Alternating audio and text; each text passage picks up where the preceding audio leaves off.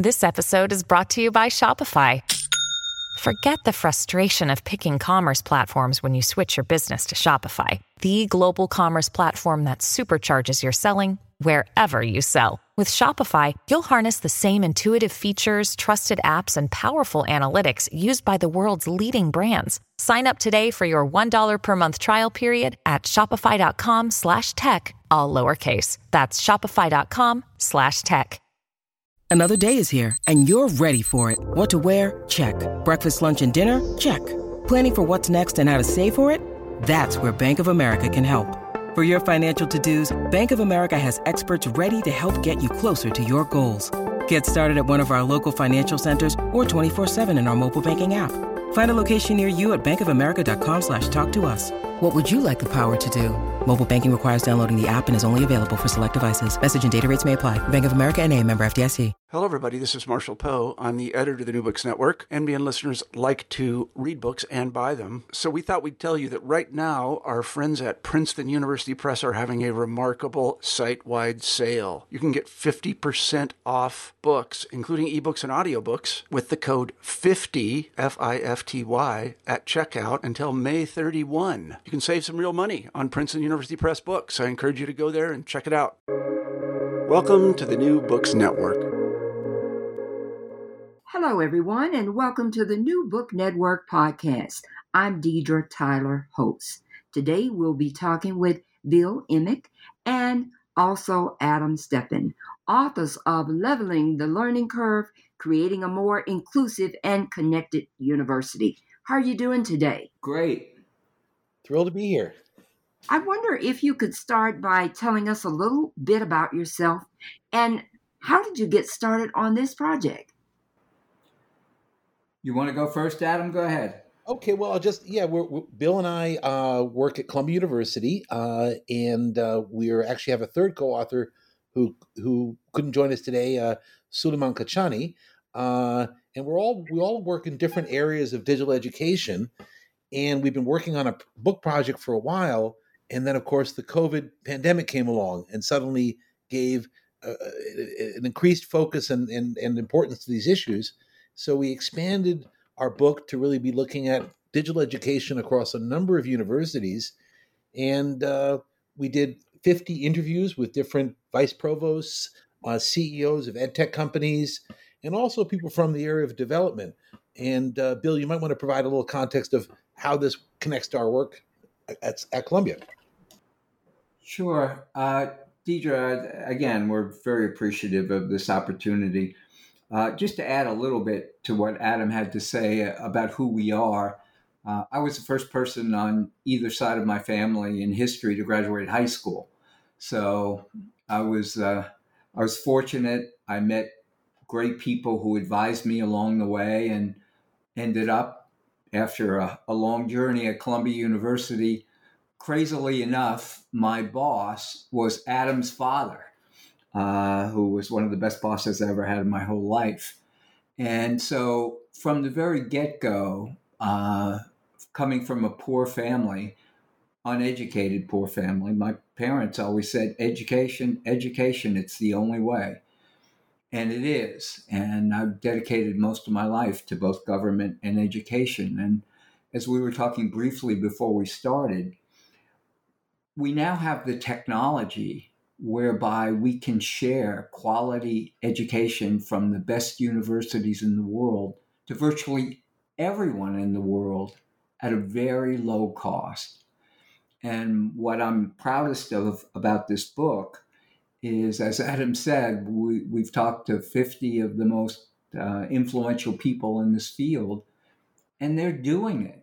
They're doing it from places like Berkeley and Uh, Michigan and Dartmouth and some of the best universities you can think of uh, are, are sharing both in a, a non-credit version, but also for credit. You can actually get an advanced degree in computer sciences from Georgia Tech, one hundred percent online for a fraction of what it would cost you live. So I think this truly is a story of how to make the world a better place. And Adam deserves a lot of the credit for this book because he's the filmmaker, producer, cameraman, technician.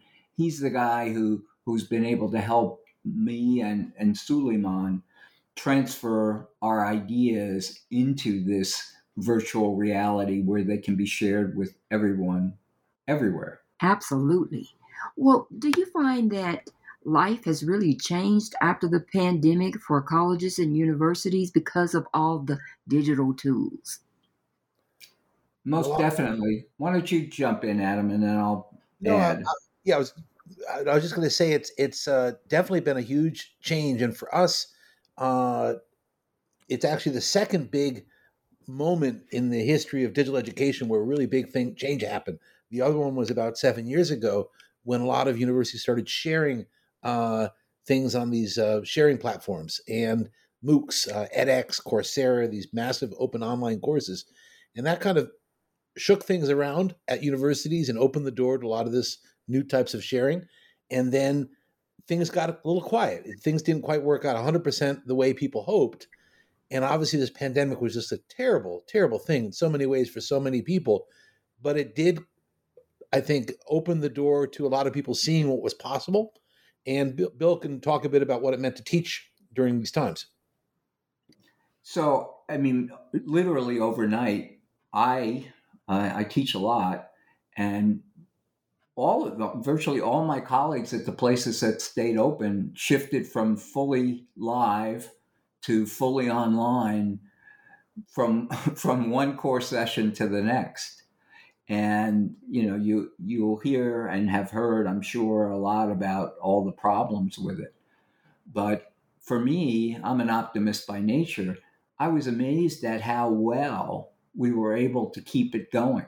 Uh, and in fact, that I found some advantages to being online as opposed to being live. For example, I could see all my students with their names, you know, in a in a big classroom, which is, you know, organized like a railroad car. If people sit in the back, it's hard to see them, much less develop a relationship. So there are a lot of things that are advantageous about it. But but as Adam said, it, it really kickstarted this this new way of, of teaching and learning because there was no other option. Now, as we come out the other end, some people are really running with it, going faster, doing more, reaching more people. But many places, including, uh, sadly to say, a lot of uh, the schools at my university are just pulling back entirely and saying, no, now that now that the pandemic is, you know, in decline, everything's live, online, in the class, no more remote education. So I'm hoping between Adam and, and our, our co-author, who's the vice provost of the university, we can we can overcome this little blip and just keep going. Well, I hope so. But what does the research show about good design? I be, because that's so important in teaching online and various modalities. Let me say a little bit as the as the, the primary teacher of our group, and then Adam will talk about how all the great things he's been able to do to overcome it.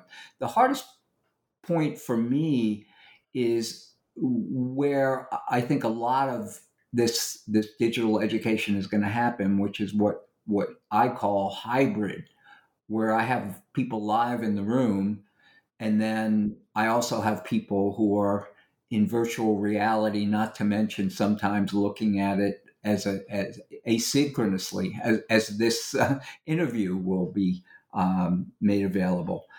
And it's just hard. So, you know, we need better, more visible technology, bigger screens, screens closer, and we need more support. I, I've had a lot of practice, but a lot of my colleagues are like totally frozen in this new atmosphere. They need training. And I think we need more uh, what we call teaching assistants. So maybe one to monitor the live classroom and the other to manage the chat and make sure that people who are Uh, in the virtual part of the class have equal participation. But that's just one view. Adam, why don't you talk about some of the, the yeah, broad I, issues? Well, I think the good news is we know so much more now than we did even five, ten years ago about how people learn. and, you know, what we could do to build learning experiences around that. And I think the two of the biggest ideas that really are strong, and this goes from, you know, from K twelve through through graduate school, is the idea of active learning, that students really, where they can grapple and they can do something with the knowledge actively, discussing it, presenting, debating, creating projects around it. That's when ideas and abstract concepts really kick in, and really and really people are really able to to to to, to see big gains in their understanding. And the other thing is peer-to-peer engagement. People really enjoy learning with others, and that's just been shown in all the studies to be the key thing. And so what what we what we found in our research is that all too often what happened with digital education was, rather than building learning experiences around how people learn and around the technology and the way it would work best, it was almost analogous to, you know, filming a play and then say you made a movie. And the early movies were kind of like that. They would go and film a play, essentially, and you could watch it in, in black and white in the theater. And it was a movie, but it wasn't a very good movie because it wasn't designed around the things that cameras and and and, and can do. So I think that's in in a way, in the same way, we're at that moment here where we realize that, you know, we know that the best learning experiences do happen in person, but that digital tools can enhance them and can make them more rewarding. And so, for example, in a lot of our classes, you would record the lecture as a flipped class or a recording, and then use the class time, be it in person or on Zoom, to really debate, to do projects, to do interactions. And that's just been proven to be much more rewarding uh, for students. And I think that we're at a point now where universities are understanding this, and students are also really appreciating the flexibility they had during the, the pandemic to do some things online. So it's a, it's a moment of university to say, well, how can we deliver this richer learning experience that students want and that's better for them? But what does it take from us as administrators? How can we make this happen? How can we best support it? So, D J, if I could, just to add to that a little bit from my own class now, post-COVID, with all the help I've gotten from uh, Adam, I have all my students watch a video case study before class. Then almost every class, I have a guest speaker who comes in from all over the world via Zoom. Then uh, we have a discussion about the case study that they watched. And then with the time left, I do a, sort of a mini lecture. So every every class has a lot of activity. We do some of the work before we get there. Uh, they have the case to illustrate how the some of the theory that I'll talk about later comes. And, and at least for me, and I think for them as well, uh, it's a much more exciting way to spend two hours than just listening to somebody talk at you. Absolutely. And, you know, in your book, you talked about the leaders in this uh, area, A S U, Western Governors, Southern New Hampshire. What were some of the things they had in common? I'll, I'll take that quick. I mean, th- th- those are, there are many leaders. And, and, and I think the biggest message we wanted to share was, you know, that this work is hard. It's hard work. It requires changes, but it's certainly worth it. And so there's, we, we really looked across the public sector, private sector, to try to find who's really doing this. And that was one of the exciting things about the book, is rather than just only talk to like C E Os about the big picture, we also talked to people in the quote unquote engine rooms, people who were actually making websites, building experiences, and we're able to see a lot. And so there's great stuff happening across the spectrum, from, you know, smaller uh, schools, uh, you know, in the Ivy League, for example, are often doing some very interesting things. But a lot of the these big, what we call digital uh, public universities that really are committed to the idea of reaching a lot of students, they've had a huge incentive to really invest in this and think through, how do you film classes? How do you design it? And also, how do you administer it? So A S U is an interesting example. They don't really make a distinction between an in-person and an online class. And so they digitally enhance all their classes, and then it makes it better if you're doing it in person or or on, online. And I think that I think is where we're going to go see more and more schools going, where they're saying, and the other thing I, I'll say is there's a big equity play in this, that, that that if you're coming to one of our universities without a really strong background in certain things, and you get throw, thrown into a big entry-level class on biology, for example, uh, you need to pass that class if you want to go on and become a pre-med or a doctor. But if you don't have a, a strong background, it might be challenging. So for our universities to invest in digital tools, we're really also helping improve outcomes for a, a, a lot of different students. Bill? Yeah, I think that's right. And I, you know, again, one of the reasons why I'm so uh, proud of this book and, and so anxious to try to get people to look at it is it it's a way to provide education to people who were denied it in the past. You know, the typical uh, high-level university, but even almost any university, would advertise about how many people they rejected. You know, we take one out of twelve people who apply. I remember my first day in college, the the um, uh, the chancellor got up and said, "Everybody, look to your left, look to your right. One of you won't make it through." So there was a, like almost an arrogance and pride about saying our whole purpose is to winnow the field. You know, only the strong survive. What a ter- what a terrible approach.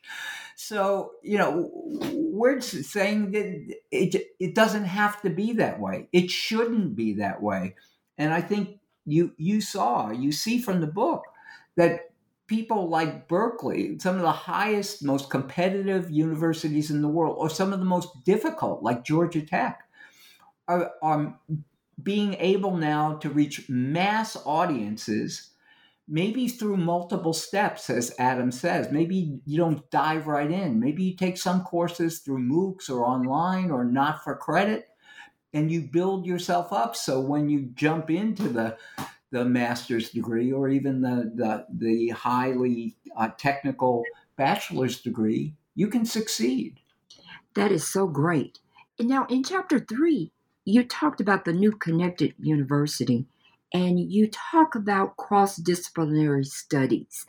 Uh, tell us more about those exciting opportunities. Well, just uh, yeah, uh, basically, it's it's you know, the idea of of studying across disciplines is is is a thing that more and more universities are looking at, and it's connected to this question of how universities are going to, you know, what what's our mission, and should we really be addressing the big problems of society? Well, chances are the big problems of society aren't going to be only solved by economics or biology or, uh, you know, political uh, studies. They're, they're going to be some combination, things like the environment, things like climate change or migration. These are all issues that cut across law and practice. So we found that students, but it's hard to do that administratively at a university because there's a lot of focus on studying very uh, specific areas. So digital tools help in this a couple ways. One is by putting things online, you're sharing. So if a professor creates a digital case study or an online class, they're also connecting to people all around the world who are studying that issue. So there's a lot of great research that comes out of these online classes we do across multiple campuses where people who are studying a very specific area uh, are able to work together. So that's one way it really works. And the other way is by creating smaller high quality assets like the digital case studies. They can be looked at by a variety of issues. Uh, so we've had, Bill and I have worked on cases that we are used at in a variety of schools, and, you know, an issue, a case about, you know, uh, say surveillance and personal privacy and managing cities and policing has issues that are management issues. It has legal issues. It can be looked at from a lot of different angles. So those are some of the ways that, that we try to use the tools to make more cross-disciplinary learning happen. Bill? And I also think, you know, we're moving to structures that enable us to do that as well. Where we work, uh, the School of International and Public Affairs, we have economists, sociologists, um, engineers, computer scientists. Um, we have medical people, lawyers. Um, so we are structured around one theme, how to make the world a better place. One of the, the most expensive ventures in recent years at Columbia was to create a, a, a building called the Mind Brain Building, which is doing cutting edge research on the human brain. And in that building and among the, all the projects that they're working on are people from the same wide array of disciplines. Uh, so uh, I think we are doing better from a university perspective in bringing people together uh, from different disciplines to research complex problems. But now, as Adam said, we can share it. We can share what we've learned. We can share each other. Uh, again, as I say now, I'm, I'm able to bring in some of the best. Uh, one of my favorite guest lectures is is one of the prime, uh, most uh, renowned neurosurgeons uh, in the world, Doctor Ganapathy, who works for uh, Apollo Hospitals in India. And we talk about telehealth in my class, and he zooms in from all over the world, from all across the world. Uh, and, and talks to my students about what they're doing at Apollo, what they're doing in India. That's easy now, and it's virtually free. So I think this cross-disciplinary, cross-cultural, uh, and what brings it together are the, the problems or issues or opportunities that we see in healthcare or housing or, or um, inequality. Absolutely. Now, I'm going to ask you about this.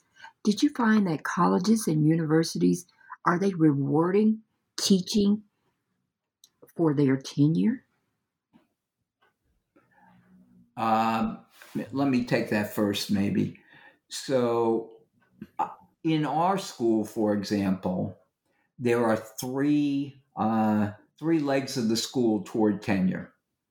One is the traditional one that you would you would guess, which is research. And I think in practice, there's no question that still remains the primary um, step you have to take to get tenure. But at least on paper, and certainly in the discussion, I've been in tenure discussions, quite a few of them, teaching is the second leg, and service, public service, service to the university, service to students is the third. So I think we are slowly but surely, step by step, and, and again, all the controversy and discussions and everything else that happened during the pandemic, I see it every day. There is a new, uh, renewed, I saw this renewal, uh, I'm old enough to remember the late sixties and early seventies and how at least the world in the United States turned upside down and much progress was made. I think uh, in a different way, COVID has done the same thing to higher education. And I think there's a new commitment to have faculty not just do um, kind of long-range research, but to work on research that will benefit society today and work on it with students, for students, and about students. Media educators, you talked about this in your book. Do you see that we're going to start having more people who are involved with policies concerning digital education on campuses? Well, I'll, I'll just, you know, one of the things we, we we tried to do this book was do a real management book for managing digital education, because it's it was it's a more than a thirty billion dollars business. There are, you know, huge Uh, groups involved, uh, both at universities. Some universities have five hundred, six hundred people in their units that design and deliver digital education, uh, which is most people could never imagine that. Um, but that's what it takes in terms of filming and editing and delivering these classes. There are also private companies that support universities doing this that are often huge. Uh, one actually produced more videos in twenty twenty-two than Netflix did. So it's a huge industry, but it was little known. And a lot of the challenges we think are our management uh, challenges, because universities are set up, really the structure of most universities is set up to deliver a very traditional learning experience in the classroom, in person, a lecture. So that's kind of our biggest challenge, is how can we uh, help uh, more people understand how to use these tools and maybe make some adjustments in the structure of how people spend their time. If you, people are, if professors are going to be investing in creating uh, digital assets uh, over the summer, for example, so that a class in the following year could be richer, that's that's extra work that that they're not currently uh, you know compensated to do. So I think part of that work is to figure out how to compensate the various people, make these small adjustments, and uh, you know we see that the future is going to be Uh, more and more work in this area, and, and and it connects also to sharing and the mission of universities. If if you know, I, I came from a background of making up uh, documentary film and television for many years, and there was this movement to really start sharing things, universities sharing classes. It's very exciting for someone like myself to be part of this and work with people like Bill and and Suleiman and say, okay, how can we as Columbia share widely, and what should we invest in so that people really can get a chance to benefit from the best uh, that we we can share? Um, and in fact, we've all, we're launching two open MOOCs on edX uh, this week that go with our book, that give uh, people around the world uh, the tools they would need at a smaller university, perhaps, that doesn't have all the resources a, a larger one might have. How do you get started in this? How do you manage it? How do you, what are the moving parts? So we've shared those as open, free uh, educational resources. Bill? Yeah, and I, I, I think, Deidre, you, you've had a chance to take a look at the book. The great value I think it has is for people who want to do this. I mean, it really is, if, you know, I use my own, I, I like to cook, and uh, the, the more I cook, the more really I rely on a book like The Joy of Cooking, which has how to make everything. I very seldom use it exactly word for word, but it gives me a good start. And I think what our book does is give someone who says, wow, you know, I want to do this too. It gives you a way to start. What do I need? How do I do it? And I, I think as, as both the book and the MOOCs that support it point out, it doesn't take a lot. It takes change. It takes modifications of the reward structure. But the technologies, and Adam's a real expert here, but you, if you, and our, we give away our case studies. If you look at some of these case studies, they're really phenomenal.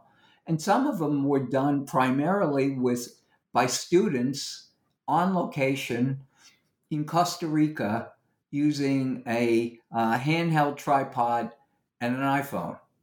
And I challenge anybody to look at it and know that they, so the book enables you to use really accessible technology and the kind of step-by-step approach to, to really get high quality results that are high quality, not just in terms of their artistic value, but in terms of their ability to really educate people. Yes. And in chapter six on page one fifty-five, you gave a step-by-step uh, process of individual course design or redesign. And um, I just thought that was so important. Would you like to say anything about the course design or redesign steps? Well, I'll take a, a, a stab at this. I mean, this is, you know, one of the things where it, that's why it was so important for us to, we thought, to talk to a lot of different sorts of people, because obviously you get better at things the more you do it, right? So So those universities that were doing this at scale, you know, after a while you figure out how does this work well, and also what's the science behind it. So, and a lot of that knowledge has actually been in the hands of private groups that are working with universities, but it wasn't necessarily shared amongst us as much as it could have been.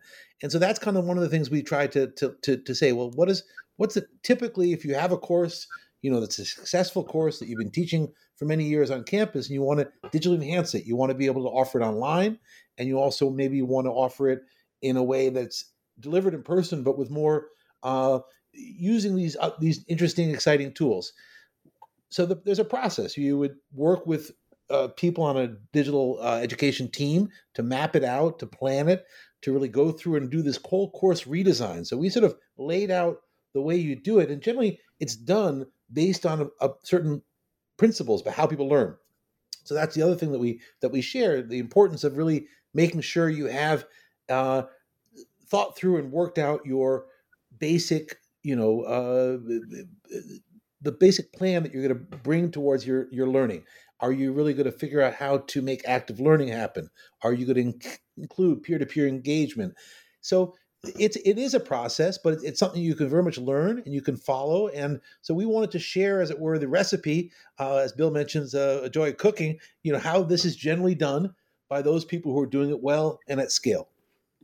And then you can you can customize it to fit your your environment, the size, how many people, what's the subject matter, where are you located, uh, what are your objectives? Um, general education is a big one, but there's also, you know, the a lot of the, most of the programs at, at A S U are very specific, but the methodology is quite similar.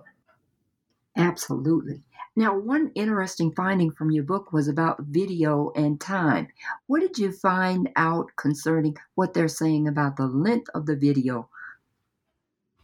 Well, this this is, again, where, where data is really important. So, so it, this this a couple of studies done by some of these larger groups that work with many universities, and they were able to track, you know, peop, how long a student would spend on a video. And, and you know, we all know that there's a generation Uh, coming through universities now who've really grown up with YouTube, they've grown up with Instagram, they've grown up with lots of social media, and they're used to smaller uh, bits of video. And and and and frankly, it's just very important to work around and acknowledge the, the reality we're living in today.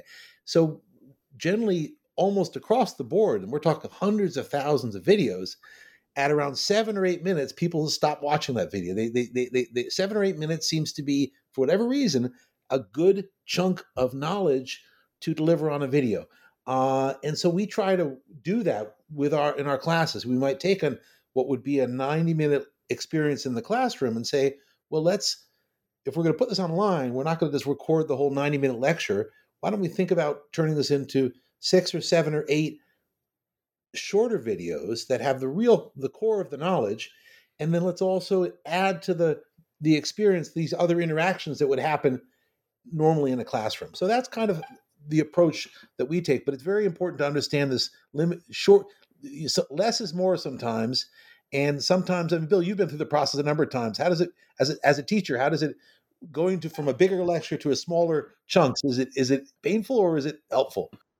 No, I think it's very helpful. I mean, a couple of uh, comparisons. The the story that's stuck with me. I had the pleasure to meet several times and talk with Ted Sorensen, who was the famous speechwriter for John F. Kennedy, and he told me the story about when he was writing for Kennedy's greatest speech, which was at the Berlin Wall, and he gave his first draft to the president, and Uh, President called him in, and, you know, he loved him and he thought he was great. He said, Ted, this is, as always, it's great, but this is the most important speech of my life. You know, this is twenty minutes. It's got, it's got to be an hour, an hour and a half. And, and Sorensen said to him, Mister President, beyond twenty minutes, take one minute away in impact for every minute you go beyond twenty. So at the end of forty minutes, your impact is zero. You keep going, you're going to be worse off than when you started. I never forgot that, and it sticks with me. The other thing that sticks with me is look at how Netflix has exploded. And so much of Netflix are what would be, you know, uh, The Godfather Part One, Part Two, and Part Three broken into thirty-minute segments. So um, in many respects, less is more. And breaking it into episodes, if you will, and then having either a discussion or uh, a, a short paper that they submit or uh, uh, breakout rooms and have them come back. I think it works much, much better, so that shorter is better. In Chapter seven, you talk about the Blended Learning Toolkit. Tell us more about the Open Society, University Network, and all of those resources. Yeah, that that's so. The Open Society University Network is a fantastic, very exciting uh, innovation uh, supported by the Open Society Foundation to basically help universities around the world uh, address issues around democracy, around uh, freedom in various uh, areas. And, and one of their, their challenges was how can you teach uh, across huge geographies? So we we were very honored to be uh, invited to be part of Uh, their efforts in, the, in in in doing this, and and it was a fantastic uh, partnership uh, for us to have, because Columbia also has global centers. We have uh, a global reach. And there, there's similar issues that we're also working with. How can we create a course that would work very well on multiple campuses? What do you do? What's really smart to do in person locally with a local instructor? And what really, where do you really get added learning by doing it on Zoom or in a big network class where you, so for example, we teach a class on visual storytelling for civic engagement. And a lot of times we have students who are all making films about, say, gender issues, right? In different geographies, in Kyrgyzstan, in Bogota, Colombia, in a refugee camp in Kenya. And so there's a real benefit to those students to meet peers around the world dealing with similar issues. So that's that's one example. And then the Blended Learning Toolkit is a free online MOOC class that we're, re- we're releasing, uh, like I said, this month. Uh, it's on the edX platform. If you Google Blended Learning Toolkit, it'll pop up. You could take it for free. You could download all the videos. And it's really our uh, effort to share some recipes from the joy of cooking, as it were, to with people and saying, hey, uh, please download, use these tools. And the class itself is also going to have a series of discussions with teaching and learning professionals around the world. There are people from more than fifty countries have already signed up, and we're going to have a series of webinars and discussions with those people and say, well, how, what's going on at your university? How do these ideas work for you, and how can we help each other? So that's what's going on on those two fronts. In chapter nine, you talk about the network learning. Why is it important to make a class module? Bill, do you want to take that? Or well, um, I I think f- for me anyway, um, the the module idea is is twofold. One is it deals with people's attention span. So again, the longer you get, the harder it is to hold people. The second is that by doing modules, you create opportunities for people to work together. Now, again, so long in education, we've always said, do your own work, don't work together, don't share ideas. You know, you'll be penalized if we find out that you've been talking to each other about things. There, there is a place where everyone has to show they have a mastery of whatever the the topic is, whether it's filming or or calculus or um, uh, which chemicals can mix with others. But I firmly believe, and we, it's a, it's a critical part of the book, and it's a critical part of the way I teach and the way we teach at Columbia, is that you want people to work together as teams to solve problems. That's the way it happens in the real world, right? Um, you bring together people with different backgrounds from different places, and there is a ton of really top shelf academic research, which illustrates that diverse teams, both in terms of who the people are, where they come from, what they look like, and diverse backgrounds produce better results than teams that are not diverse. So the, the whole idea of bringing people together frequently over different short segments uh, increases learning. Now you talk about the future. Are you seeing that in the future, colleges and universities will disappear, or are you seeing there's going to be a major change? Well, again, uh, stories help me learn. Uh, I can remember it was about, oh, I don't know, maybe pre-pandemic, let's say six or eight years ago, where, you know, the, the common parlance among people from Silicon Valley, some of the big, I won't name any of the companies, but you know who I'm talking about, were, were recruiting by saying, you don't need to go to college. Why would you go to college? Come work for us. We'll teach you how to code. We'll pay you a lot of money. You'll come to our campus. We'll give you free food, a hammock. Uh, you can play badminton. Um, and you'll make a ton of money. And what do you need college for? Of course, all those people got laid off, right, uh, when the when the economy turned down. And now a lot of people who I respect say that most of the work that they were telling people don't go to college to, because you don't need that information, A I is going to be doing most of that coding.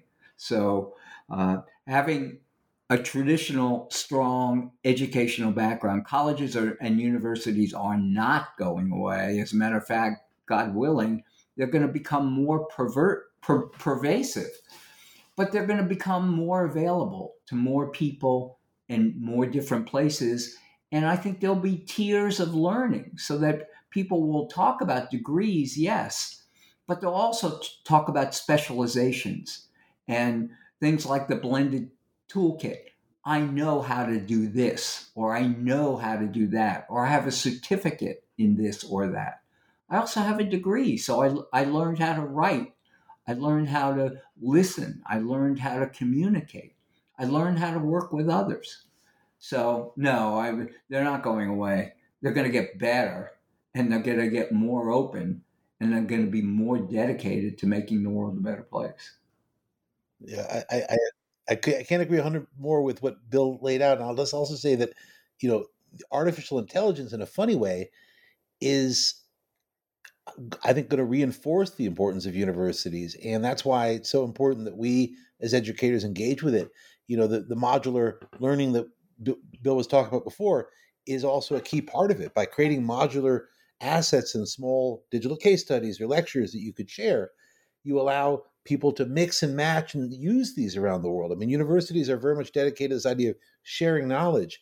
By putting our knowledge out there in small, usable units, we're allowing different people from around the universe, world to say, okay, I'm going to create a, a class where I'm going to have this lecture from somebody in Berkeley for a while, and this uh, digital case study from somebody from University of, uh, of uh, Sao Paulo, Brazil, and then this uh, lecture or this TED Talk from somebody in Uh, Kyrgyzstan, and uh, I'm going to connect it and wrap it up all together with local uh, things I'm going to add here myself.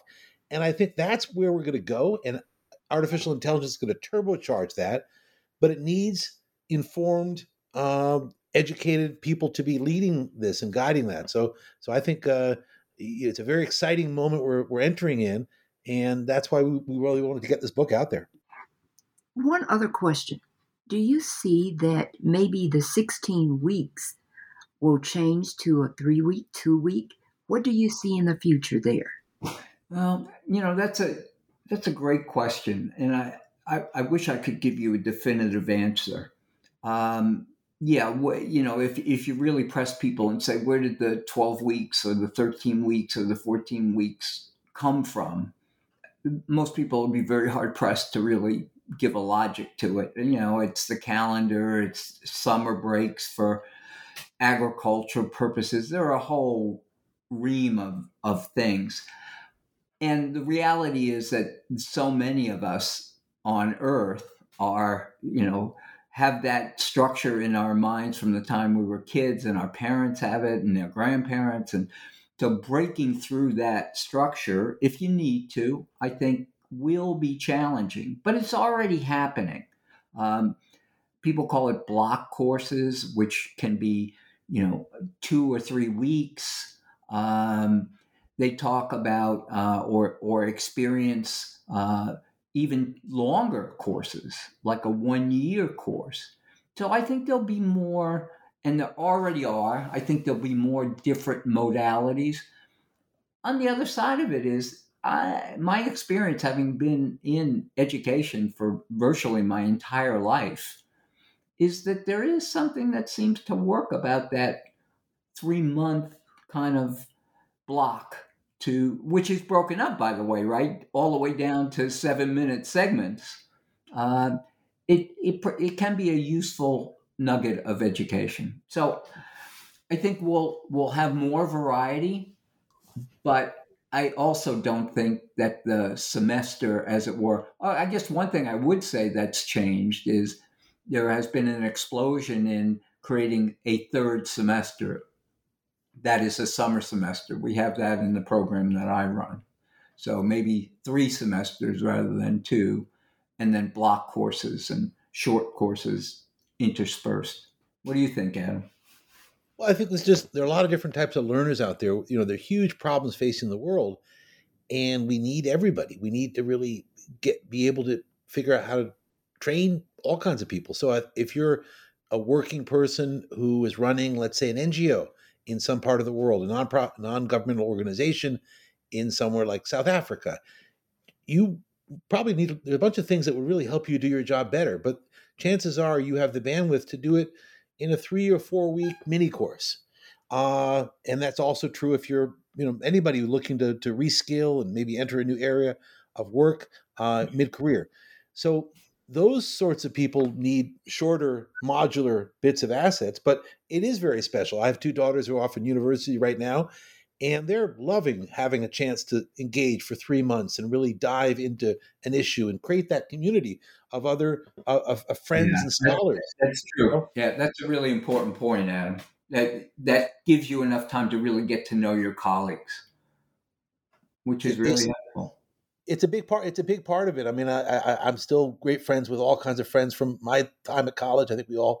We all, all that's a common experience. So I think it, it depends. And I think that's what we need to think about is how can we invest in really uh, making sure that we create digital assets to improve learning on campus that we could also share. Can we share it without big costs? And is that part of our mission as a university? Uh, I think the answer is yes. And that's what we're trying to figure out. What's the what's the magic balance? What's the secret sauce of of of of of of making all this happen in a way that you can, you know, reach different learners where they are? I was just going to say that, as Adam was talking about, the more uh, maybe older learners or, or non-degree learners, uh, my center also runs executive education programs, and those can be as short as three days or as long as a year. So when we're talking about a very um, uh, mature audience, an audience that's already has a job and is looking to just enhance their skills, we can get to much shorter packets. But again, I think the idea of having cohorts who take the the program together, um, that can be very valuable uh, in terms of reinforcing learning, but also in terms of building lifelong networks of people that you you know, and stay in touch with and are both friends and, and teachers of each other uh, for the long run. Well, I've taken up enough of your time. Can you tell us the next project you're going to be working on? Adam? Well, uh, right now we're, we're, we're very focused on uh, sharing, you know, uh, a lot of the research and the work that we've done. We're, we're so thrilled to be launching these two MOOCs. Uh, And I think that we're gearing up for some some new projects that are very exciting that really have to do with artificial intelligence and the question of if artificial intelligence is used with guidance from university professors, and if we were to think about how to create experiences where we can leverage what's good about it and avoid what's not so good about it, could we? What can we do? How can we help people? And I think we we think it's going to allow adaptive learning to happen. Adaptive learning is kind of the holy grail of digital education that people have been talking about for thirty years. And it's the core idea that you could reach somebody and they could get experiences that really match what they need. And I think that we might we might be a lot closer to that than we than we than we think. And so that's kind of where a lot of our efforts are going to be going over the next year, is saying how can we uh, use A I and uh, to build experiences that really match what people need when they need it. I couldn't agree more. Uh, and, we're, and we're just starting this research with A I, but a couple, again, to I think we can learn a lot from history. When Google came along, uh, academia and many people were wringing their hands. No one will do research. No one will read books. Everybody's going to steal ideas. And in fact, Google now, I mean, most of us couldn't live without it. I think A I is going to become, you know, the the supercharged Google. And we had a faculty meeting just yesterday. And, you know, I think it's a real simple way to deal with it. First of all, integrity and ethics have to be taught and people have to know that. But just like every other academic practice or every other research practice or every other law that's designed to protect intellectual property, if you use A I tools, you need to cite them.